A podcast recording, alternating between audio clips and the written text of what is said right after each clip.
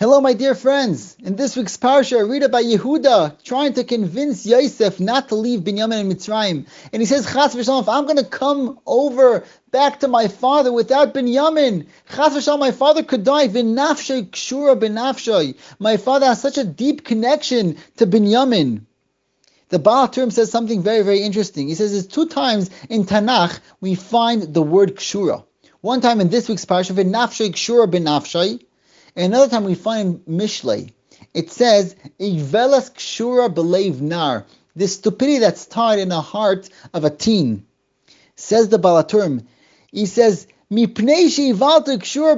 because a teenager has stupidity tied to his heart, therefore the only way to heal this, the only way to get that stupidity out of the heart of the teenager only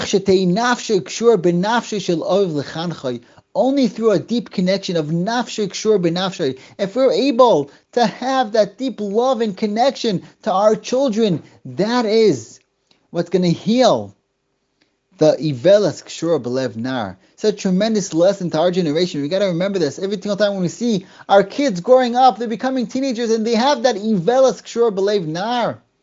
Our job is V'nafshoy kshur b'nafshoy. Have a great day.